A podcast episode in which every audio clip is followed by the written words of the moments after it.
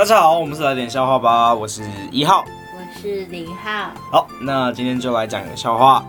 有一天，佩佩猪，佩佩猪呢？